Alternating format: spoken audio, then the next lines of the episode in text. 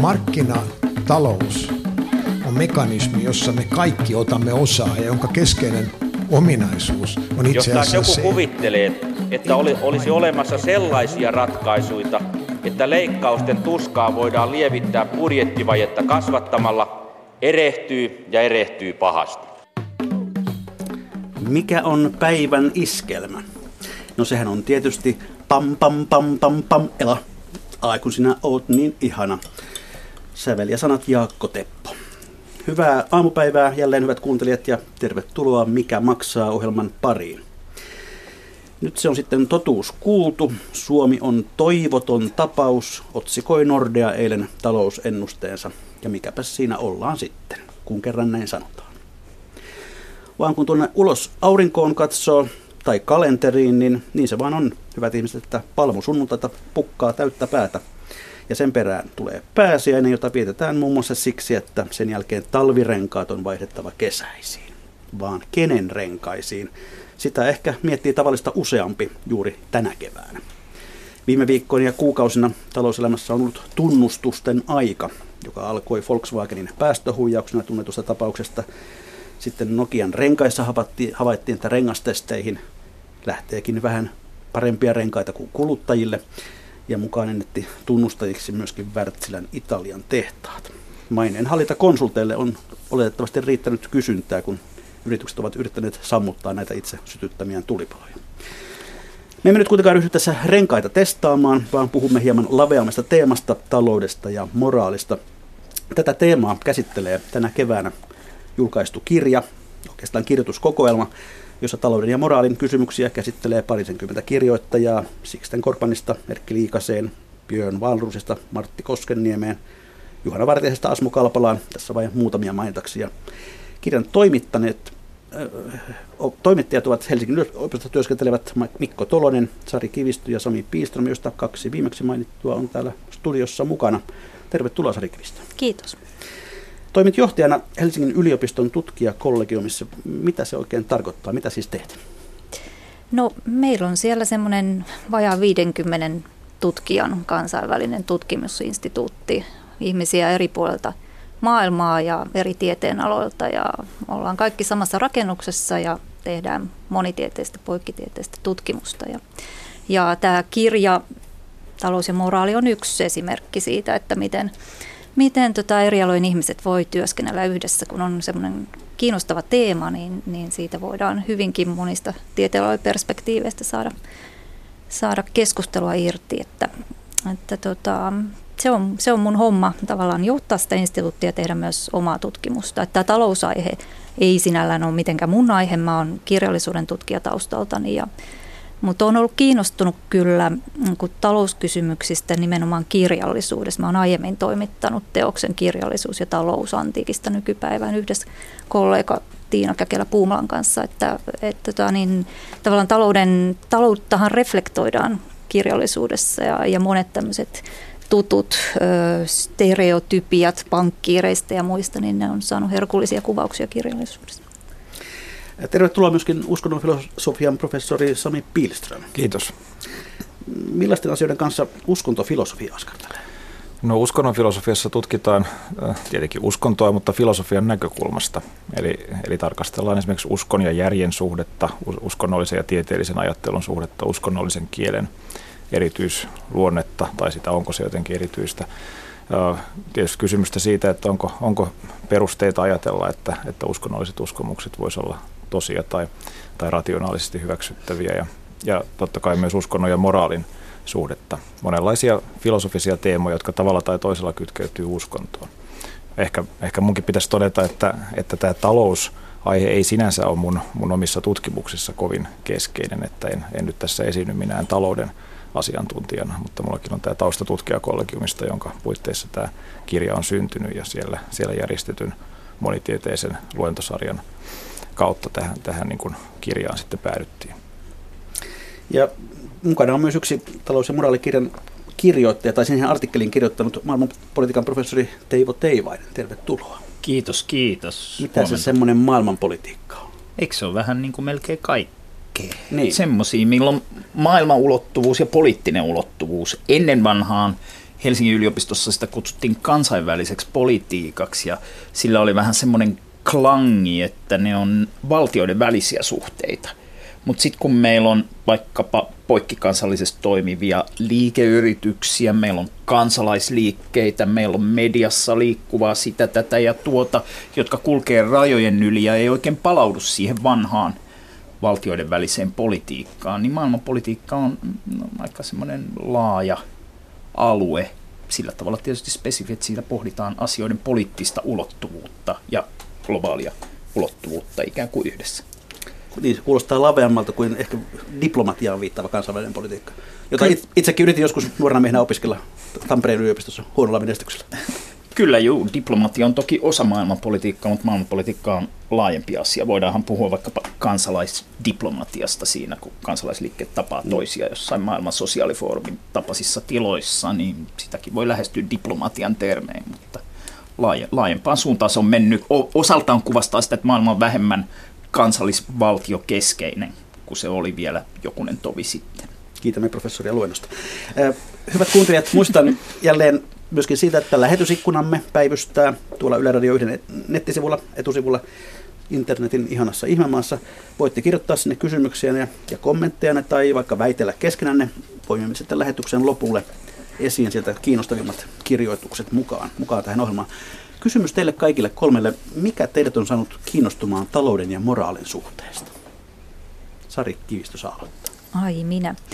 No tuota, mä taisin vähän viitatakin tähän jo, niin kuin mikä on mun tulokulma tähän asiaan, että ähm, Mä oon tutkinut aika paljon satiiria, joka on tämmöinen aika moralisoiva kirjallisuuden ja, ja muun median laji, jossa, jossa tarkastellaan ihmisten käyttäytymistä moraalin kannalta, inhimillisiä paheita ja yhteiskunnallisia epäkohtia. Tämä on ehkä se mun, mun oma tulokulma, koska raha on ollut tämmöinen satiirien kestoteema. Erilaiset koronkiskurit ja, ja pankkiirit ja, ja on kiinnostava seurata sitä, että miten, miten käsitys tällaisesta, hyvinkin negatiivinen käsitys jostain rahan lainaajasta on muuttunut yhteiskunnan muuttuessa ja, ja miten kirjallisuudessa, kirjallisuudessa on kehittynyt tällainen tämmöinen tyyppi. Että mun, tämä on ehkä mun oma, oma tota, tulokulma tähän, tähän kysymykseen. Öm, joo. Sami Piestron. No, filosofiassa voidaan tarkastella mitä tahansa elämän ja, ja yhteiskunnan ilmiötä, että talous on niistä tietenkin yksi ja voidaan, voidaan niin kuin puhua talouden filosofiasta, tietenkin myös esimerkiksi taloustieteen tieteen filosofiasta. Talous on tavalla tai toisella mukana kaikessa niin kuin moraalifilosofisessa ja yhteiskuntafilosofisessa politiikan filosofian alaan kuuluvassa pohdinnassa. Et siinä mielessä on, on tavallaan ilmeistä, että jos on kiinnostunut filosofiasta, niin silloin täytyy jossain määrin olla kiinnostunut myös taloudesta. Ja kaikkihan me ollaan taloudi, niin taloudellisia toimijoita ja toimitaan äh, yhteiskunnassa, jossa, jossa talous on erittäin keskeisessä roolissa. Et siinä mielessä olisi ehkä outoakin, jos, jos filosofian näkökulmasta ei lainkaan haluttaisi lähestyä taloutta. Äh, toisaalta sitten mä ehkä ajattelisin nyt niin, että niin kuin mä jo sanoin, niin mä en, en, en myöskään ole mikään erityinen talouden tai taloustieteen äh, asiantuntija. Mä tätä, tätä kirjaa niin kuin ajattelen myös yrityksenä ymmärtää moraalin luonnetta. Siis ei ainoastaan yrityksenä ymmärtää talouden luonnetta ja merkitystä yhteiskunnassa, vaan, vaan myös sitä, että mikä, mitä oikeastaan on moraali, mikä, mikä on tai mikä pitäisi olla moraalin ja moraalisen kielen, ikään kuin moraalin näkökulman suhde muihin kielen ö, käyttötapoihin ja, ja puhetapoihin ja muihin näkökulmiin, joita me otetaan ö, elämään ja yhteiskuntaan. Ja tietenkin tässä nyt juuri tämä talouden ja moraalin näkökulmien ja puhetapojen vertailu, kriittinen vertailu sitten nousee keskeiseksi. Että, että jossain mielessä tässä on ehkä taustalla myös semmoinen huoli siitä, että, että dominoiko semmoinen talousdiskurssi liikaa meidän tapaa ymmärtää – ylipäänsä niin kuin elämää ja yhteiskuntaa ja, ja mm. dominoiko se sellaisella tavalla, että se niin kuin jättää jotenkin esimerkiksi niin kuin moraaliset käsitteet varjoon tai, tai sivuun tai, tai jollain tavalla niin kuin vähentää niiden merkitystä? Vai voisiko olla niin, että nämä on kuitenkin niin kuin yhteensovitettavissa? Tuohon pohdintaan menemme ihan kohta, mutta vielä kysytään Teivo Teivaiselta, että mistä sinä, mikä sinut on saanut kiinnostumaan talouden ja moraalisuhteesta?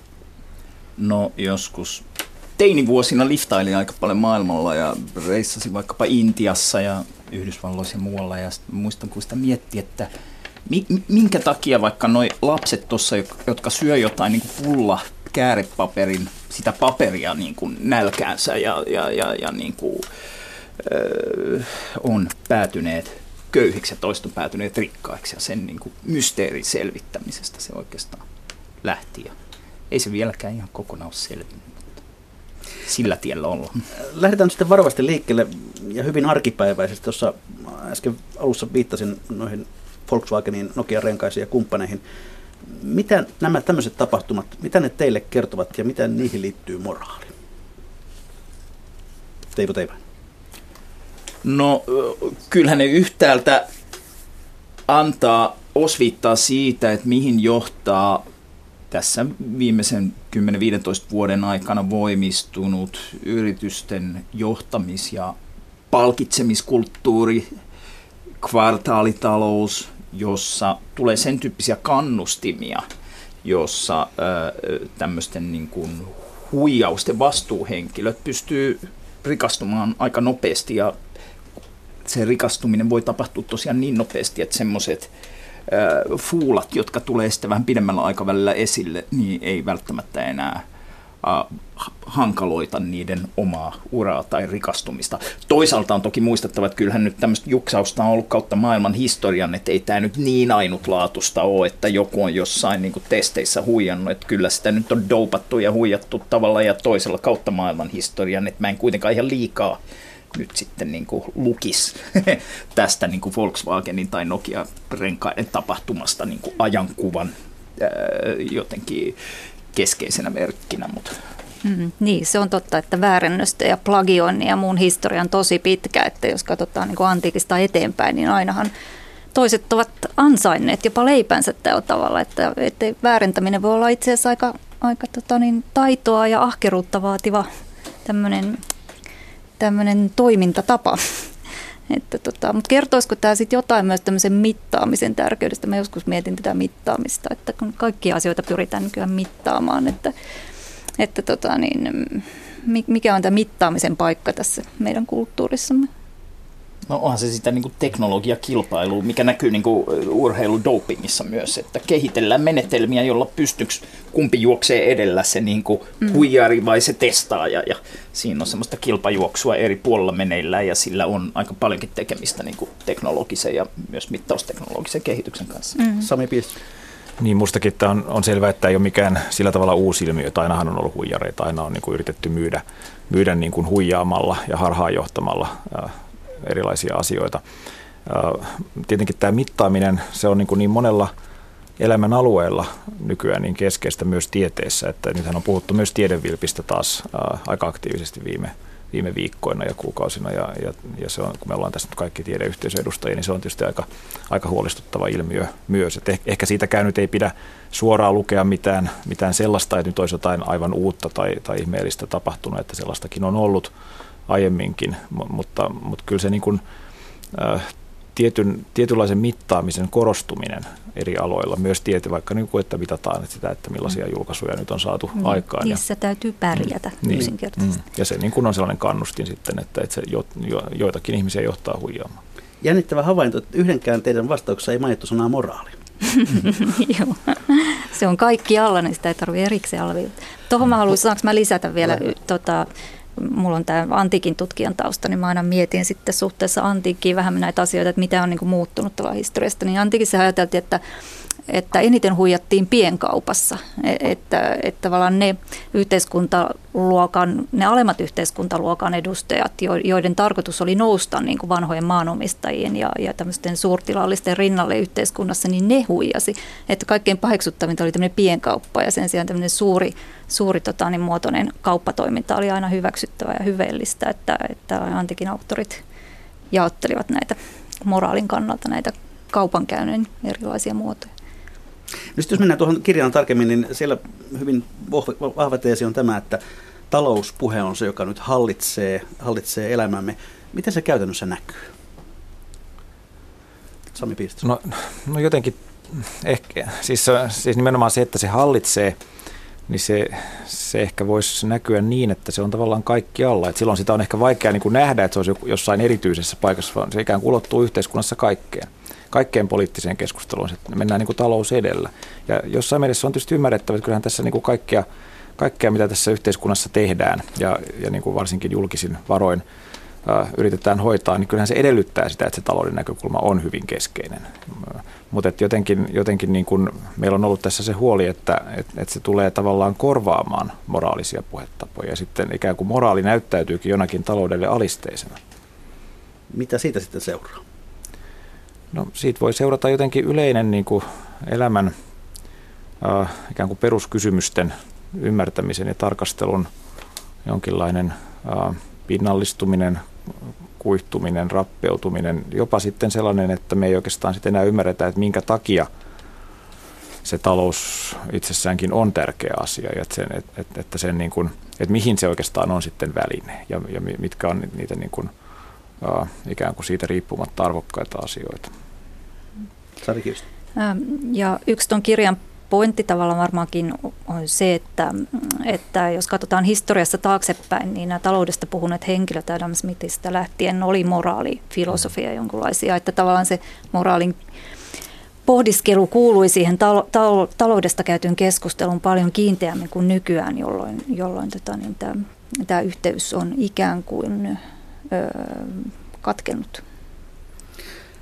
Sopiiko tässä vaiheessa kysyä niin, kuin niin tyhmä kysymys, että, että että tässä, mitä se moraali itse asiassa on? Tämä on filosofin heiniä. no sitä, no siis moraalihan tietysti liittyy siis hyvään ja pahaan, oikeaan ja väärään, siis toiminnan, ihmisten toiminnan tarkasteluun ja arviointiin niin kuin tästä näkökulmasta, että, että onko se oikeaa tai väärää. Yleensä sitten puhutaan etiikasta niin kuin tarkoittaa niin kuin moraalin tutkimusta, siis erityisesti filosofista tutkimusta. Siinä mielessä moraali ja etiikka on niin kuin hiukan eri asioita. Etiikka on ikään kuin hiukan abstraktimpi asia ja tavallaan liittyy siihen tutkimukselliseen näkökulmaan jollain lailla. Ja, ja moraali taas on, on ihan niin kuin sen toiminnan itsensä tarkastelua ja arviointia. Mutta, mutta yksi, yksi idea tässä, mihin jo Sari viittasikin, on, on, on se, että, että se moraali on tavallaan – siis mun mielestä pitäisi, pitäisi ymmärtää moraalin luonne niin, että se on ikään kuin kaikkialla inhimillisessä toiminnassa. Että se ei ole joku oma erityinen alueensa. Ja sen, sen takia niin kuin se, se huoli sitten voi nousta sit, sit esiin, että et, et korvautuuko moraalikäsitteet esimerkiksi jollakin puhtaasti taloudellisilla käsitteillä.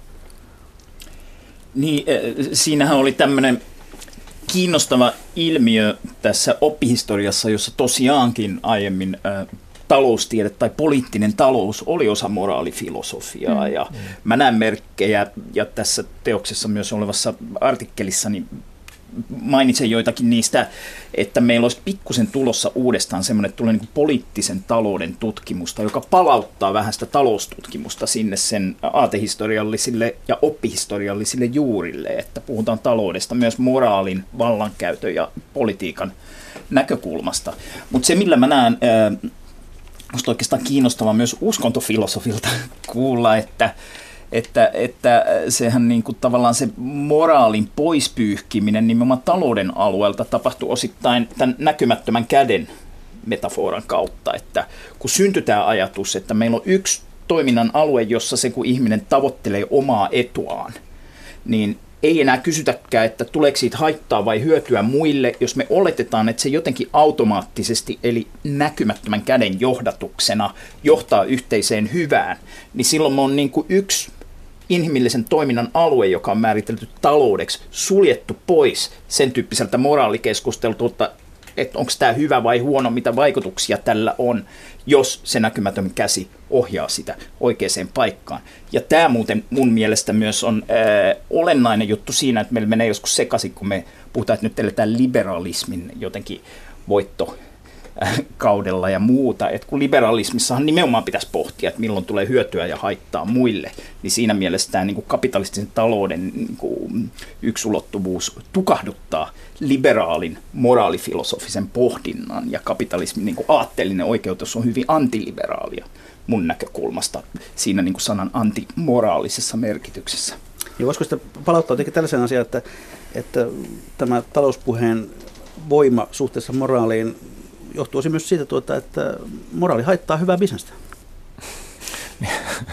No tietysti sitten myös se niin kuin, huijaus voi haitata sitä bisnestä, että kyllä se, voihan moraalista olla bisnekselle hyötyä, mutta tavallaan tämähän on juuri se ongelma, siis tämä on, tässä on, mm. on tavallaan juuri se on, yksi niin kuin, tämän ongelman ytimistä, jos niin voi sanoa. Että mm. sit, jos mä ajatellaan, että moraalin rooli tässä on se, että no se...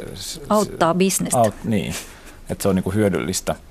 Niin siinä just sotketaan näitä puhetapoja. Että moraalin, jotta se olisi niin kuin moraalia, niin sen pitäisi sitoa ihmisiä, yksilöitä, niiden toimintaa tai, tai niin kuin, äh, ikään kuin olla siinä toiminnassa se ratkaisevan tärkeä näkökulma ihan riippumatta siitä, auttaako se bisnestä vai ei. Mikä ei tarkoita sitä, että bisneksen tekeminen olisi epämoraalista sinänsä ollenkaan tietenkään, vaan, vaan, vaan sitä, että se moraalin näkökulma siihen on joku muu kuin sille alisteinen ikään kuin sen, sen, sen niin kuin bisneksen hyödyttämisen näkökulma. Mm. No miten sitten, kun tämä rakas kapitalismi on kehittynyt ja muuttunut, niin, niin onko se jollakin tavalla muuttanut käsityksemme moraalista? Muuttuuko moraalisen mukaan, kun, kun talous muuttuu? No kyllä. Mun mielestä itsestään selvästi myös sillä tavalla, että se niin kuin moraali sieltä jotenkin pyyhkiytyy jostain asioista pois. Nythän se on vähän niin kuin tulossa takaisin, kun meillä on tämä vastuullisen yrittämisen ja yritysvastuun niin kysymykset nousee esiin. Mä olin eilen semmoisessa isossa niin kuin business-tapahtumassa puhumassa, jossa, jossa nimenomaan puhuttiin siitä, että onko yrittäjätoiminta Suomessa enemmän tai vähemmän vastuullista kuin aikaisemmin, että sillä vastuullisuudella myös sitä voidaan kaupallistaa ja voidaan niin kuin myydä brändiä, että me ollaan nyt niin kuin vastuullisempia kuin te. Mutta noin niin kuin lähtökohtaisesti kyllä se, kyllä se niin kuin, uh, kapitalismi on pyyhkinyt pois sitä niin kuin moraalia siitä keskustelusta. Se on ollut oikeastaan yksi välttämätön ehto kapitalismin laajenemiselle, että on saatu puhdistettua sitä moraalista väittäisin. Näin siis maailmanpolitiikan professori Teivo Teivainen, oletteko muut samaa mieltä?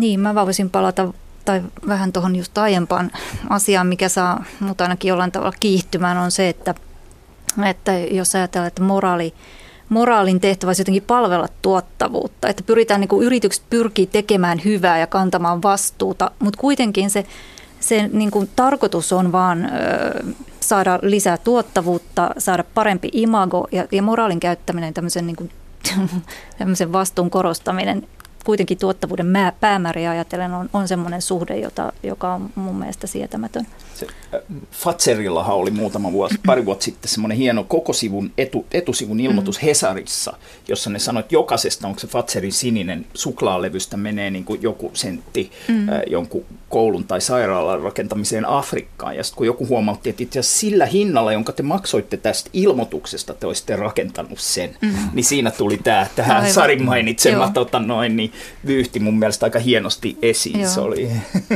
hauska esimerkki. Niin, jos tähän voi lisätä siis vielä sen, siis tämä on, tämä on nimenomaan eräänlaista hurskastelua, siis moraalista hurskastelua. Ja siis siinä mielessä niin kuin moraalin kannalta ongelmallista, mutta, mutta siis toisaalta – Mä ajattelen ilman muuta niin, että, että yritysten tehtävähän on tuottaa sitä voittoa. Siis tuottavuus, mm. tässähän ei sitä tarvitse kiistää ollenkaan. Ei. Eli, eli siis eihän yrityksellä nyt järkevästi ajateltuna mitään muuta tehtävää ole. Siis se tehtävä on maksimoida omistajien varallisuutta, jos, jos puhutaan nyt tällaisista normaaleista vaikkapa osakeyhtiöistä, niin sehän se tehtävä on. Sitä varten ne on ylipäätänsä olemassa. Ja, ja silloin niin kuin sen, äh, sen ikään kuin korostaminen, että no nyt, nyt, nämä, nyt, nyt meidän yrityksemme pyrkii tekemään kaikenlaisia hyviä asioita, niin, niin rakentamaan sairaaloita tai muuta ja, ja käyttämään niin kuin, uh, voittoa jotenkin, jotenkin niin kuin yleisesti hyödyllisillä tavoilla, niin se on, se on eräänlaista niin kuin, uh, imankon rakentamista sitten, joka on alisteinen sille – tuottavuuden pyrkimykselle, sinänsä legitiimille ja yritystoiminnan kannalta niin kuin ainoalle järkevälle pyrkimykselle, sille tuottavuuden pyrkimykselle.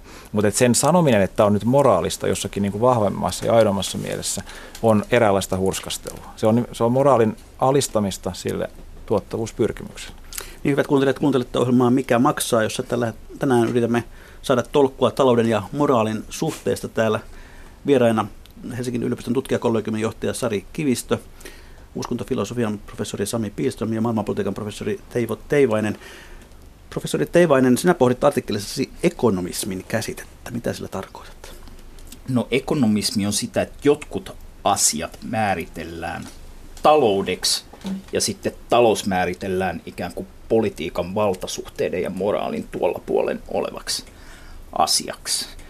Eli mietitään vaikka, joskus mä oon tutkinut kansainvälistä valuuttarahastoa ja sen syntyhistoriaa, niin 1960-luvulla sen pääjohtaja Per Jakobson piti äh, siellä niin kuin sisäisen puheen, joka, joka sitten minun löytyy jostain dokumenteista, jossa se sanoi, että hei nyt kun me täällä kansainvälisessä valuuttarahastossa asetetaan niin paljon ehtoja erilaisille maille, niin tässä on riskinä, että meitä saatettaisiin syyttää imperialismista tai kolonialismista tai jostain ikävästä – ja sen takia on todella olennaista, että meidän kielenkäyttö meidän julkaisuissa, julkisissa esiintymissä on yhtä moraalisesti puhdasta kuin television säätiedotuksissa.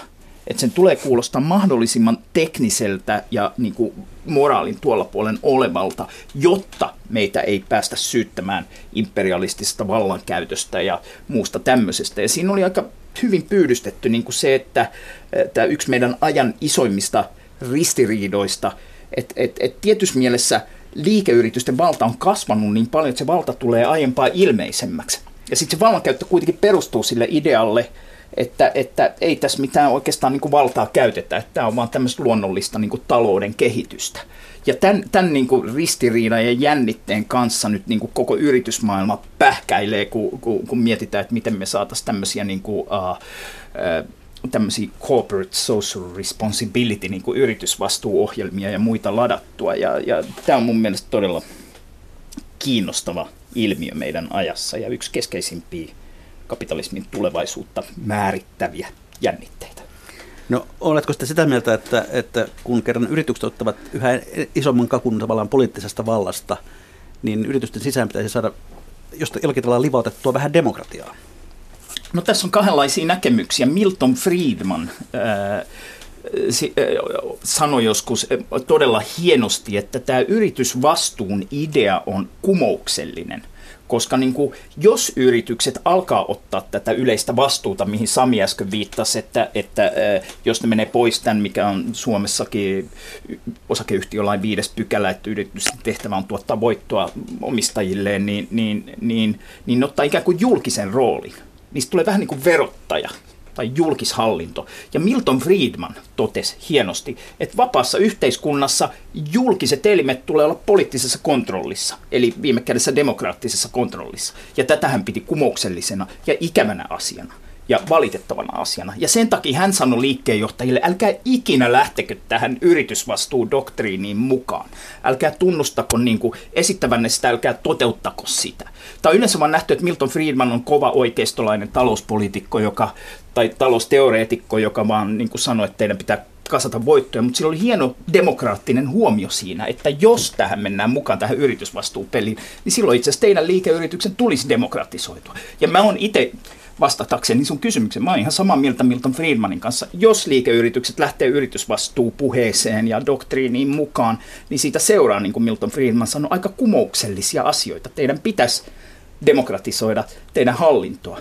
Milton Friedmanin mielestä se oli aika ikävä uhkakuva. Mun mielestä se olisi aika kiva juttu, jos näin tapahtuisi, mutta pohjimmiltaan mä oon Milton Friedmanin kanssa tästä aivan samaa mieltä. Ja tämä on yrityksille hankala juttu, että miten esiintyä vastuullisina ja brändätä vastuut, vastuullisuuttaan ilman, että joudutaan oikeasti sitten niin kuin vastuuseen, eli mihin liittyisi myös tämä demokraattisen kontrollin kysymys. No millaista voisi olla tällainen moraalisesti korkeatasoinen yritysvastuu?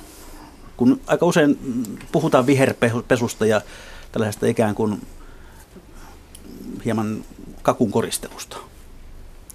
Niin, Sami Niin siis tämä on, tämä on just sillä tavalla ongelmallinen asia, että äh, vähän niin kuin Teivo tuossa sanoi, niin että jos, jos, jos yritys sitten aidosti ottaa tällaista vastuuta, niin silloin, se, silloin tietyllä tavalla niin kuin luovutaan siitä, että mikä se yrityksen alkuperäinen tehtävä on. Ja että jos, jos me lähdetään siitä oletuksesta, että yrityksellä on ensisijaisesti se tehtävä tuottaa voittoa omistajille, niin, niin silloin – silloin tietenkin niin, niin ei, se, ei se voi olla silloin demokraattisesti, siis missään muussa mielessä demokraattisesti johdettu tai hallinnoitu yri, yritys kuin siinä mielessä, että, että omistajien niin kuin, päätöksellä asioita niin kuin hoidetaan, että omistajat nyt viime kädessä päättää. Ja, ja jos jotain muunlaista demokratiaa halutaan, niin silloin luovutaan siitä ikään kuin sen yrittämisen perusideasta jossain mielessä. Ja, ja, ja silloin niin kun, sikäli kun niin ei tehdä, niin silloin se puhe siitä yhteiskuntavastuusta on jonkin, jonkinlaista hurskastelua. Mutta mut toisaalta maailmalla on myös esimerkiksi osuuskuntamuotoisia, niin, no, aika hyvin niin. menestyviä yrityksiä Espanjan Baskimaalla, Mondragon ja muita, mm. ja Suomessakin vahva osuuskuntaliike, jonka nyt sitten mm.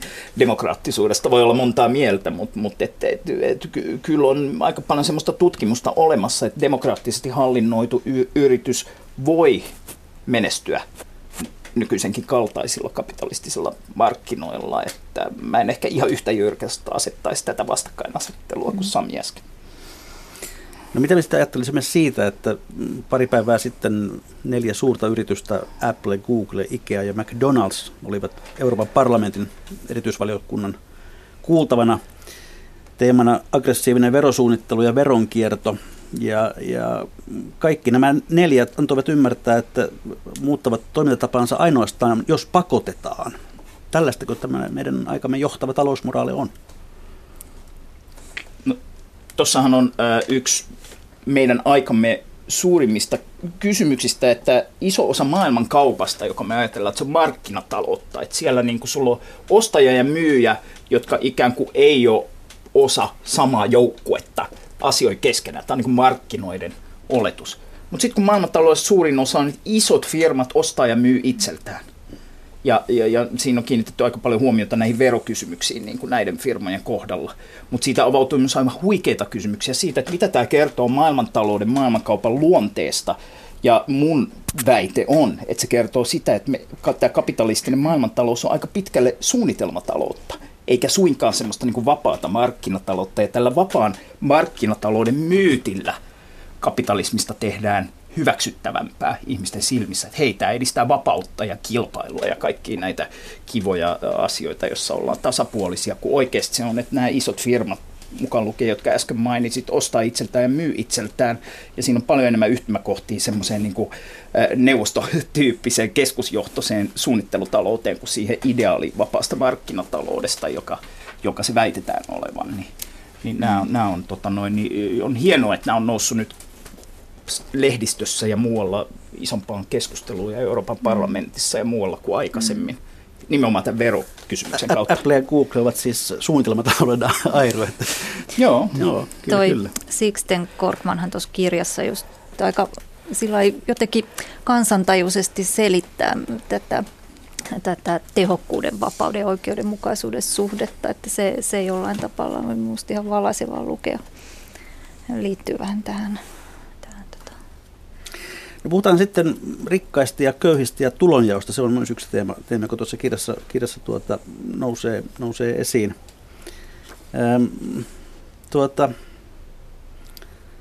se fakta, kuten Paul Lillrank tuossa omassa kirjoituksessaan osoittaa, että, että kapitalismi on suhteellisen tehokkaasti poistanut maailmasta absoluuttista köyhyyttä, mutta sitten samalla viimeaikojen kehitys on kuitenkin tuottanut tilanteen, jossa yhä harvemmat omistavat yhä suuremman osan kaikesta vauraudesta maailmalla – mitä meidän tästä pitäisi noin niin kuin moraalisesta näkökulmasta ajatella?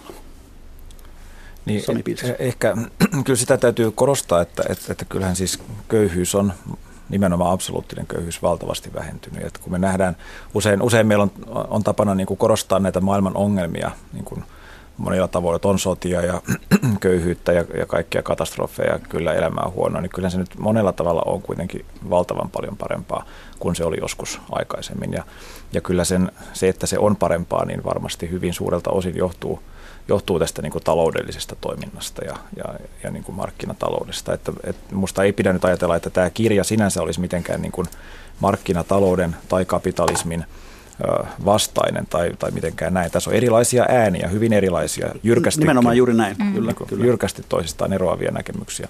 Mutta, mutta niin kuin ehkä sitten tämä suhteellinen köyhyys, joka nousee täällä monissakin kirjoituksissa esiin, niin, niin on, on kyllä niin kuin huomionarvoinen asia, että, että kyllä minusta jotenkin sitten taas niin kuin näyttäisi ihan käsitteellisesti siltä, että, että tähän jotenkin niin kuin talouden mekanismeihin kuuluu se, että, että rikastuminen edellyttää sitä, että on, on sitten myös suhteellisesti köyhiä ja ehkä, ehkä sitten jossain mielessä yhä enemmän. Niin se on aika yllättävä ajatus, että, että, voidakseen, että, että joku voi olla rikas, se edellyttää, että jonkun on oltava köyhä. No tavallaan. Tai ainakin köyhempi. Ainakin niin, köyhempi, niin, niin suhteellisesti. Koska ainahan on niin, tämä on tämmöinen vanha antiikin juttu, että maailman rikkain, rikkain tota, tyyppi Krassus, niin hän tunsi itsensä köyhäksi, koska, koska hän aina ajatteli, että jollain muulla on kuitenkin enemmän. Että tavallaan se harha siitä, että jollain, jollain on kuitenkin enemmän kuin hänellä, niin, niin teki hänet, sai hänet tuntemaan itsensä köyhäksi, vaikka hän oli absoluuttisesti erittäin rikas. No seuraako tästä sitten oikeastaan se, että on oikeastaan turha jauhaa näitä tulonjakokeskusteluja ja olla huolissaan tuloeroista? Ei, ei se varmaan Eikä. tästä seuraa. Se on erittäin tärkeä yhteiskunnallinen aihe. Mutta on, onhan, onhan siinä, niin kuin, jos mietitään nyt ihan vaikka maan omistusta niin kuin myös vähän metaforana omistukselle enemmänkin, mm. niin se, että mä saan lisää omistusta, meinaa, että mä voin aidata itselleni isomman läntin. Niin kyllä se sitten meinaa, että se on suoraan riippuvainen siitä, että niillä muilla on sitä vähemmän. Ja tämä pätee omistamiseen paljon laajemmassakin merkityksessä. Niin silloin se esimerkiksi, että, niin kuin, että jos rikkaat rikastuu, niin mi, mitäs haittaa siitä muille on. Niin kyllä siitä silloin muille haittaa, jos se rikas aitaa sitä omaisuuttaan niin, että muut, muut ei pääse siihen. Ja tämä on itse asiassa se niin kuin, aika monella ulottuvuudella kuva siitä, miten talous toimii. Et, et siinä mielessä kyllä niin kuin rikkauden lisääntyminen edellyttää sitä, että joillain on vähemmän. Ja ehkä vielä mitenkään kiistämättä sitä, etteikö ää, maailmantaloudessa olisi ollut edistystä näillä joillakin mittareilla, mutta vaikkapa Yalein yliopiston hyvin arvostettu filosofian professori Thomas Pogge, mä olin siellä seminaarissa pari kuukautta sitten, esitti mun mielestä hyvin terävää ja purevaa kritiikkiä näitä YK lukuja kohtaan, joissa näyt, niin kuin esitetään, että absoluuttinen köyhyys olisi vähentynyt.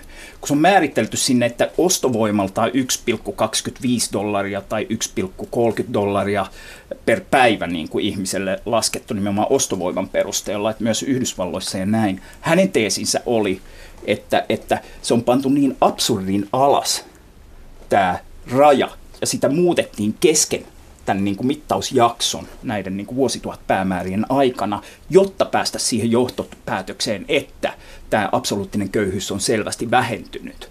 Ja hän hyvin voimakkaasti argumentoi, että todellisuudessa, jos se raja on ihan pikkusen ylempänä, jolloin se olisi realistisempi enemmän kuin vaikka 1,5 dollaria per päivä, niin silloin väite siitä, että absoluuttinen köyhyys on maailmassa merkittävästi vähentynyt, osoittautuisi valheelliseksi. Ja tässä on niin kuin kiinnostava keskustelu niin kuin siitä, että onko absoluuttinen köyhyys nyt ihan niin paljon vähentynyt kuin näissä YK-tilastoissa väitetään, ja Thomas Pogge on tähän erinomainen lähde.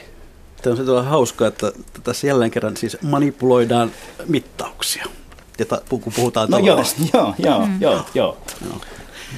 Tuota, niin. uudehkoilmiö näiden maailman superrikkaiden keskuudessa on se, että, että jotkut myös aktiivisesti lahjoittavat omaansa pois hyvän tekeväisyyteen. Bill Gates, Warren Buffett, ovatko he moraalisessa mielessä sitten parempia rikkaita kuin jotkut toiset? No, Sami Piis. no, sorry. Sa, Sari Kivistä. No ei, voit sä, mä, mulla tuli vaan mieleen nämä antiikin kyynikot, jotka antoivat vapaaehtoisesti rahansa, heittivät rahansa mereen ja, ja antoivat maansa lampaille laidunmaiksi ja, ja niin kuin sillä tavalla halveksivat tämmöisiä ihmisten pyrkimyksiä, niin kuin pintapuolisia pyrkimyksiä tavoitella maallista mammonaa, että, että kyllähän tällekin on, on pitkä traditio. Se on myös tietynlaista asettautumista muiden yläpuolelle. Niin, ja si- siis, siis totta kai se on hyvä, jos, jos superrikkaat käyttävät rahaa sellaisilla tavoilla, joka niin kuin hyödyttää köyhiä. Et ilman muuta onhan se parempi, että Bill Gates lahjoittaa johonkin niin kuin sairaalan rakentamiseen jotakin kuin että se ei lahjoittaisi. Mutta että kyllähän tämän, tällaisen asian moraalisessa arvioinnissa täytyy muistaa sitten se, että et, et, et siinä voi olla myös sitä samaa ikään kuin imakon rakennuksen ja, ja jonkinlaisen rumasti sanottuna hurskastelun makua, kun, kun tässä nyt aikaisemmin puhuttiin, puhuttiin niin kuin yritystoiminnan moraalin osalta, että, et, et, että kuinka, kuinka ikään kuin semmoinen niin kuin vahvassa mielessä moraalinen ratkaisu sitten on, niin, niin sitä, sitä voi aina sitten miettiä ja, ja siihen varmaan pitää tarkastella jokaista yksittäistä tapausta sitten erikseen. Täällä viitataan jossain kohtaa raamatusta tuttuun kertomukseen lesken rovosta, jossa, jossa köyhä leski niin kuin lahjoittaa ikään kuin viimeiset lanttinsa eikä, ja tekee sen niin kuin, hiljaa ja näkymättömästi ja, ja, ilman, että siitä tehdään suurta numeroa, niin kyllä ehkä kuitenkin me oltaisiin taipuvaisia ajattelemaan, että, että vaikka silloin se lahjoitus on niin kuin absoluuttisesti paljon pienempi, niin se on jotenkin moraalisesti merkityksellisempi. No onko, onko moraalisesti mm, hyvää rikasta? M- millainen on moraalisesti hyvä rikas? Täällä naureskella. Varmaan Teuvo, Teuvo, Teuvo, Teuvo. No, jotkut varmaan ajattelee, että aikoinaan Friedrich Engels, joka lahjoitti paljon omaisuutta toverilleen, joka kirjoitti sitten äh, erilaisia kirjoituksia Karl Marxille kapitalismin olemuksesta, että siinkin oli tämmöinen niin kuin hyvän tekeväisyys, mm-hmm. kapitalistin niin kuin yksi mm-hmm. perikuva, että niitä on monen, mo, monenlaisia. Kyllä mun mielestä se, että Bill Gates antaa rahaa vaikkapa malaria vastaiseen taisteluun, niin se on hieno juttu. Musta valistunut itsevaltius on aina parempaa kuin ei-valistunut itsevaltius. Mm. Ongelmana, niin kuin mikä on Suomessa kanssa nyt äh, ajankohtainen keskustelu, mitä ei oikeastaan käydä kauheasti, on, että kun me mennään kohti hyväntekeväisyysyhteiskuntaa Suomessakin, mennään vaikka yliopistolla kohti sitä, että eiköhän me koiteta saada rikkaita testamenttaamaan omaisuuksiaan Helsingin yliopistolle. Tämähän on niin kuin yksi Helsingin yliopiston tavoitteista tällä hetkellä. Niin, mutta jos nämä ihmiset etenkin on vielä hengissä, niin onko lahjoitukset, pitäisikö niiden olla verovapaita?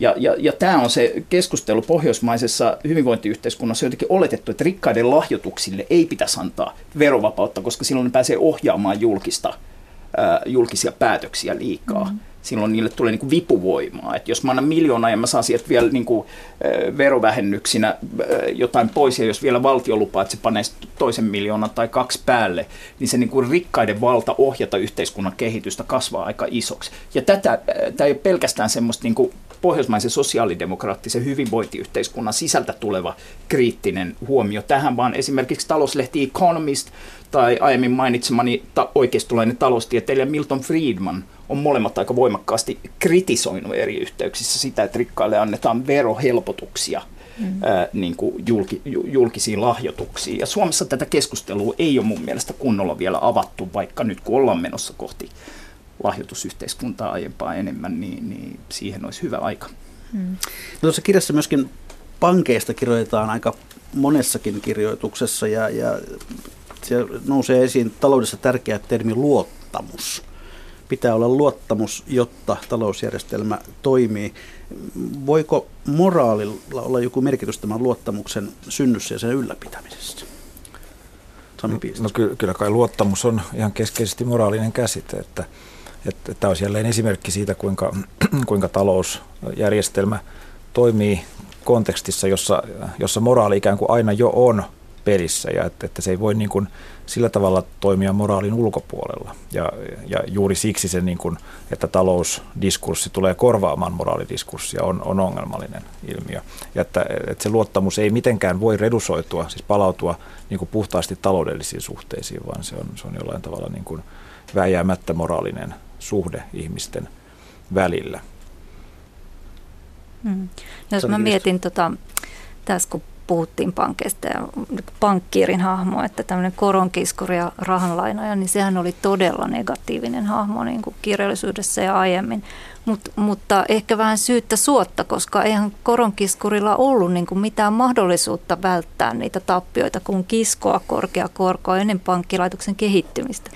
Että tavallaan se pankkilaitoshan sitten vasta niin kuin vähensi niitä sekä, sekä luotonantajan että sen ottajan riskejä, että et tota, et, äh, muistamme Dostojevskin rikoset rangaistusromaanin, jossa se koronkiskuri muija tapetaan siinä, eikä, eikä varmaan niin kuin kovin sympaattinen hahmo kenenkään mielestä. Kun taas sitten jossain Shakespeare Venetsian kauppias tämä tota, niin juutalainen Shylock onkin sitten jo paljon monimutkaisempi hahmo, että hän on niin kuin täysin, hän harjoittaa periaatteessa ihan legitiimiä koronkiskurin tointa ja on täysin niin kuin sitten niiden muiden armoilla. Että, että tota, ei nämä nyt ihan, ihan niin kuin sillä tavalla yksioikoisia ja täytyy vähän tämmöisiä stereotypioita myös tietysti välttää. Tuosta mä aiemmin, kun oli tuossa puhe siitä, että, että milloin niin kuin rikas voi olla hyvä, niin mä mietin tämmöisiä niin kuin säästäväisyyden ja, ja ahkeruuden hyveitä, että kyllähän sillä tavalla niin kuin hankitut omaisuudet, niin ne kytkeytyy suoraan tähän mora- moraalisiin, tiettyisiin hyveellisiin ja pidettyihin piirteisiin, että, että, että tällainen niin kuin oman työn avulla hankitut omaisuudet, niin kyllähän sitten niin kuin protestantin, protestantismin kehittymisestä lähtien sitä on pidetty varsin, varsin tota, sallittavana. No tuossa kirjassa käytetään suhteellisen paljon tilaa myös näihin pankki- ja finanssikriiseihin. Voidaanko näitä kriisejä jollakin tavalla selittää moraalin puutteella?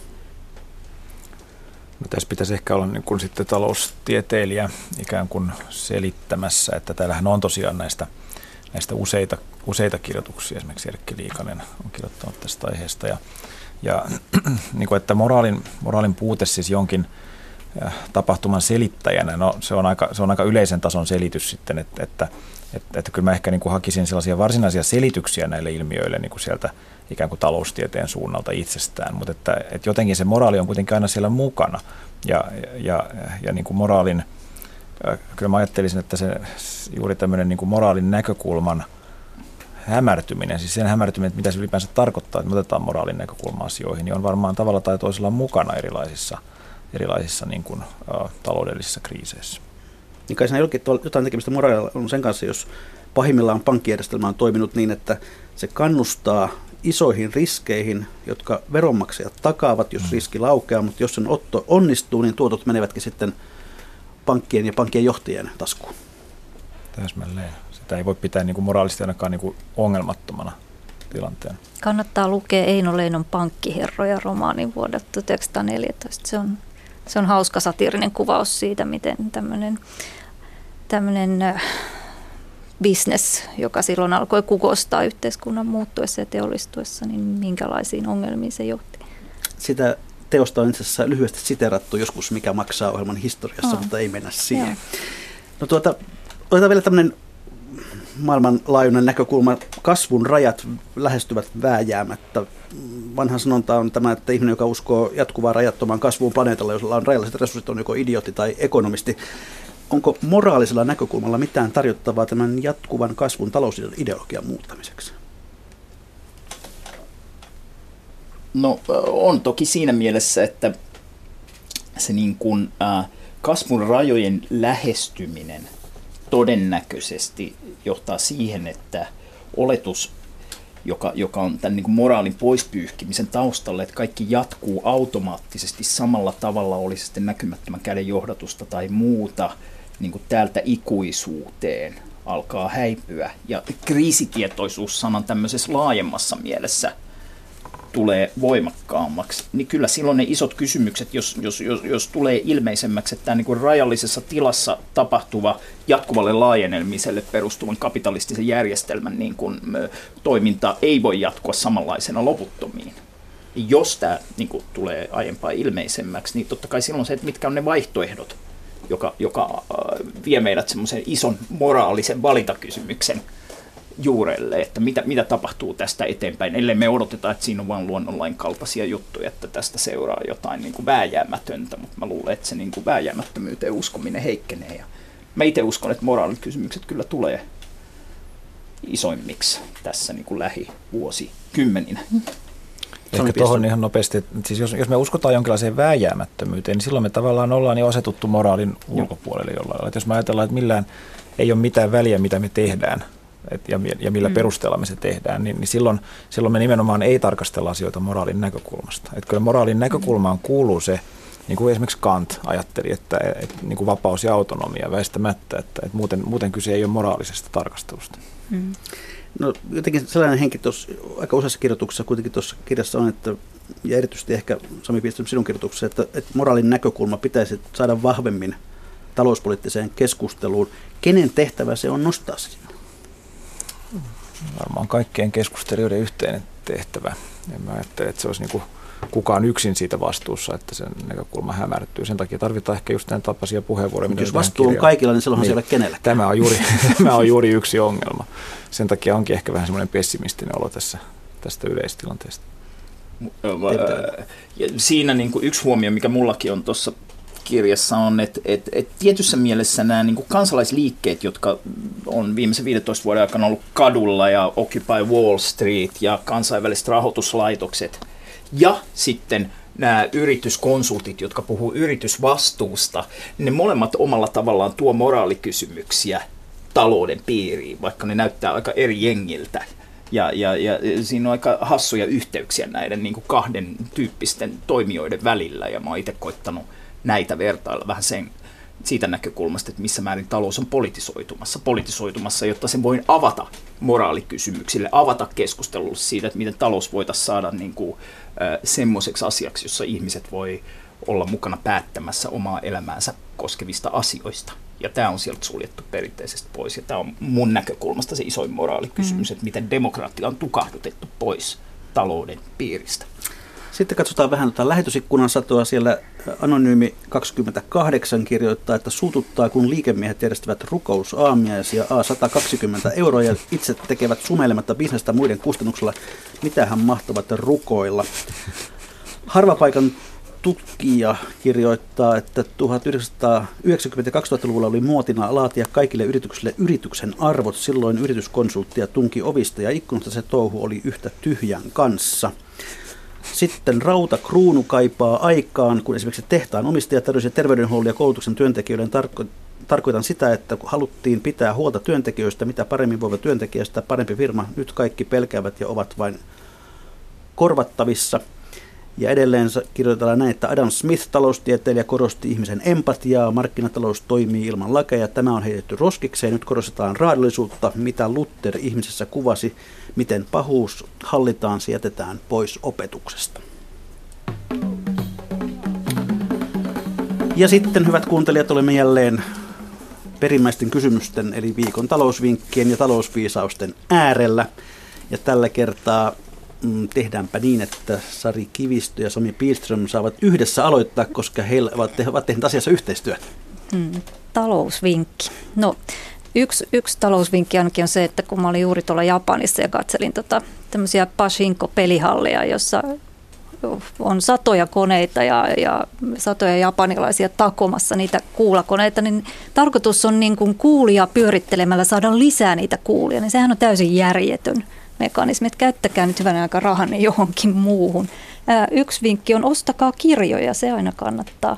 Ja, ja sitten meillä oli tähän liittyen koulutus. Niin, no siis me, Puheenvuoro väistämättä, kun tulemme yliopistoon. Niin toi ei nyt varsinaisesti ollut se vinkki, mitä me oltiin tässä ei, mietitty, mutta se, tuli mieleen se, mikä, ihan se, mikä mietittiin tietenkin niin kuin tavallaan ilmeinen on, että älkää nyt säästäkö koulutuksesta ja tutkimuksesta. Et se, on, se on nimenomaan se tapa säästää, joka johtaa niin kuin pitkällä aikavälillä paljon paljon suurempaan tappioon. Että, että me ollaan niin kuin totaalisesti väärällä tiellä tässä näiden, näiden niin kuin koulutuks, koulutukseen ja tutkimukseen kohdistuvien leikkausten Suomessa.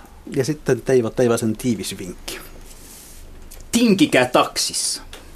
Mä opin tän tota, noin niin tässä ihan äskettäin. Mulle oli uutta, että niinku, taksissa voi Suomessa tinkiä.